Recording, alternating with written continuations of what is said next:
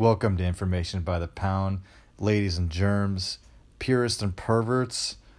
Today's topic will be on the man who invented the first mustache ride, as well as the original Superman. But I'll start running to a phone booth and changing into your caped crime fighting onesie. We're talking about a different Superman today. And here we go.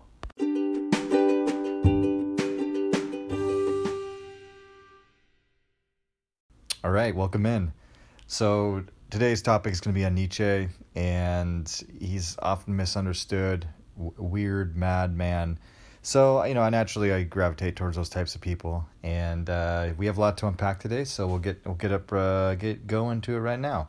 So bio, he was born in 1844 in a small Prussian town to a Lutheran family. There were Lutheran and Catholicism were the only two re- religions at this point in this part of Europe and uh, he had to deal with some common, well, not so common obstacles, but very indicative of how he was going to live out his life. Uh, he lost his father and younger brother when he was a child. Uh, he was bullied a lot in school, and he spent much of his childhood trying to, and uh, teens, to try and be a, a preacher. He wanted to be involved in the church, and he was called, I believe, Little Preacher. Interesting. Uh, so he had a troubled relationship with his sisters and mother. Uh, he tries to uh, go to school, do the graduates boarding school, and he starts to then becoming a very beginning stages of like a staunch critic of religion itself. Um, but he goes to university and learns about Schopenhauer. And uh, a fun little anecdote about him when he was a young man, uh, about going to a brothel, right? Which man hasn't experienced this? Uh, that's a, bad joke. But he sat down. So he, he originally asked the driver when the when the coach driver comes by, like, where do you want to go? It's like a really bad Lyft ride. He's just like, there's no destination. He just kind of winks at the driver. He's like, oh, I want to go to a restaurant. And uh, so the, the driver thought, okay, I'm taking this kid to a brothel. He looks like a virgin. Well, he didn't really. Apparently, he didn't partake in, the, in any of the festivities there. He sat on the piano and uh, and played piano all night while while the shenanigans went down in the brothel. Uh, but given how he kind of loses his mind near the end of his life, a lot of critics think that he might have caught syphilis at this brothel. So, you know, next time you find yourself at a brothel, maybe bring some piano finger condoms to help out, you know? I suppose. Uh, he then spends, so getting to his a lot of his work is written between 18 let's see 1879 to later part of 1880s yeah he whipped out a lot of material between that time was kind of living like a hermit but really started deteriorating uh, mentally. And he this is a very famous situation that happened he was uh, walking down the street and he saw a horse being whipped by a coachman. So he ran up to the horse and flung his arms around the horse, explaining his love for it. And you know the the love must have been unreciprocated because you know um, I believe the horse said nay to his love. Anyhow, he was basically catatonic catatonic for the last ten years of his life. Uh, his sister Elizabeth had been taking care of him, and so she inherits his work through some some right and unfortunately, she was married to an anti Semite. And Nietzsche, his whole life, had been an ardent foe of nationalism, anti Semitism, power politics, and unfortunately, the sister had really done some addendums and some editing of his work and was presenting it to the Nazi Party. You know, Hitler does use Nietzsche's work to kind of. It was open to interpretation, especially his last work, because of his mental condition and because he never straight up published it. So it was really up to the sister kind of in those last stages of editing this stuff to give it a different sort of view and, and take on his work. So getting that out of the way, I mean, he everything that his work he tried to make his work be was unfortunately put in the wrong hands by the end of his life. So there's really four foundational pillars of Nietzsche, and getting to the first one here is it's about owning up to envy. facing up to our true desires and use that as motivation to better yourself. Uh, we must become conscious of our true potential and put up a heroic fight to honor it, and believing that um, that bitterness is really just envy that isn't understood or, or thought out. And the second part is don't be a Christian. Uh, he he thinks that people that don't question the values of religion and have a herd mentality he thinks it's a um, organization that's meant to keep people down. It smothers them with morality and self-loathing, loathing, and there's a revolt with going with slave morality. We're talking about selfless and weak people where they value kindness, empathy, and sympathy. Uh, Christians were slaves to begin with, and he thinks that slavery is a resentment to people people of power. That all these people of power in the master morality um, that all they care about is pride and power, and they're doing evil by because of that. And there's a resentment of the power and classes by these slaves, and the slaves are here for the moral revolt. It's better to be what we are, they think, instead of being uh, someone that is in a ruling class making these decisions. He thinks that religion is a religion of uh, pity, which he quotes stands opposed to the tonic emotions which heighten our vitality. It has a depressing effect. We are deprived of strength when we feel pity. The loss, that loss of strength which suffering is such inflicts on life is still further increased and multiplied by pity. Pity makes suffering contagious. He thinks that the uh, the Christian charity benefits the worst among us, the sick, the poor, the scum of the earth, the stupid, and the criminal. And the whole point of civilization, according to Nietzsche, is to foster the emergence of the best among us great artists, great thinkers, great scientists, warriors, and statesmen. Christianity encourages us to sin against the earth by devaluing this life and instead to look forward to a non existent afterlife.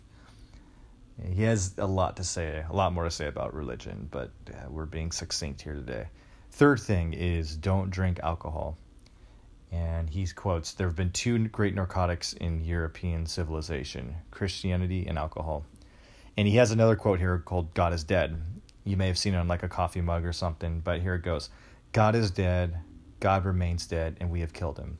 How shall we comfort ourselves, the murderers of all murderers? What was the holiest and mightiest of all that the world has yet owned has bled to death under our knives. Who will wipe this blood off of us? What water is there for us to clean ourselves? What f- festivals of atonement, what sacred gems shall we have to invent? Is not the greatness of this deed too great for us? must we ourselves not become gods simply to appear worthy of it? So he thinks that this this gap left by religion should be filled with culture, uh, philosophy, art, music, literature, and that we've replaced God and culture should replace scripture. Culture has rejected the idea of a man in the sky, and this void must be filled. And, and the fourth one is well, that was the fourth one. God is dead. But the third one I skipped is oh no, I did. Don't drink alcohol. Yeah, he thought that was numbing, and that's it doesn't allow you to become self transcendent. So getting to a couple body of his uh, of work of his.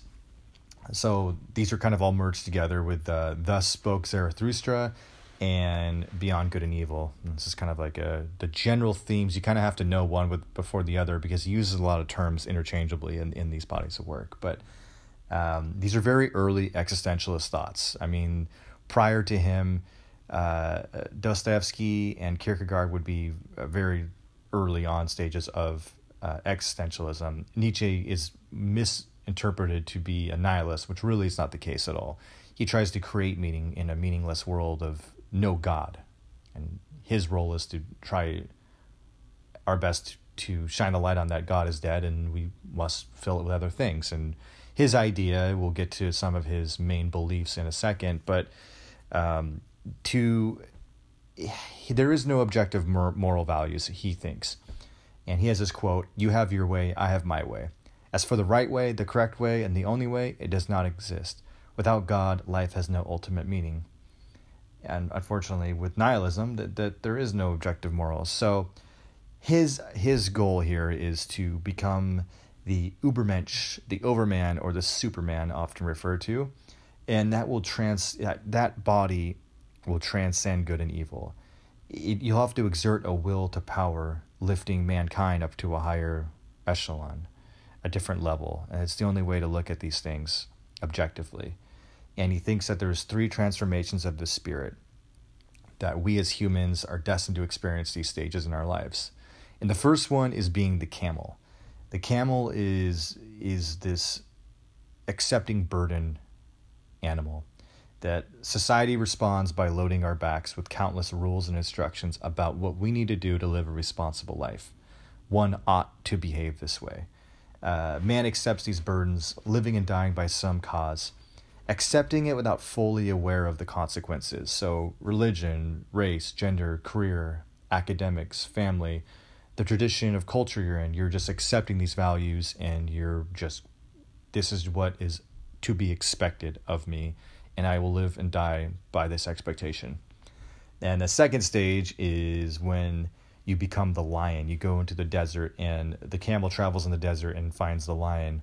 And the lion's job is to slay the dragon, the thou shalt, right? So on every scale of this beast, of this dragon, is printed a thou shalt thousands of them, some passed down from millennia through stories, myths, parents, teachers, clergy, media, etc. These are, thou shalt behave this way. Thou shalt go to school. Thou shalt get a job. Thou shalt have a family. The lion's job is to slay this dragon and to, in order for full immer- in full immersive experience of freedom, one must one must destroy this dragon. The third stage is becoming the child. Now, the child moves easily and naturally out of its own nature with no rules to obey. It's this state of authenticity that Nietzsche says we can finally be our true selves. Essentially, it's pure self expression.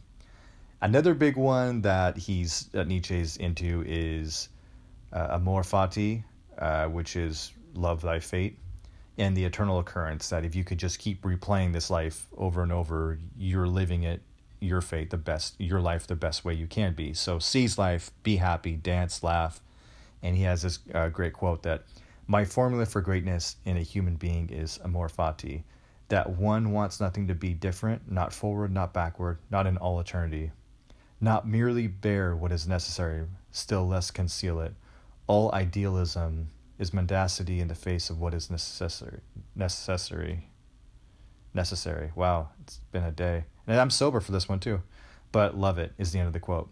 And this goes, this all kind of gets wrapped up together in this this bigger idea. We're going to get to the will to power and what that really means, but beyond good and evil is often his work that it's ambiguous at best. There's not much direction with it, and a lot of it's open to interpretation, as is with his other bodies of work, but this one being the most.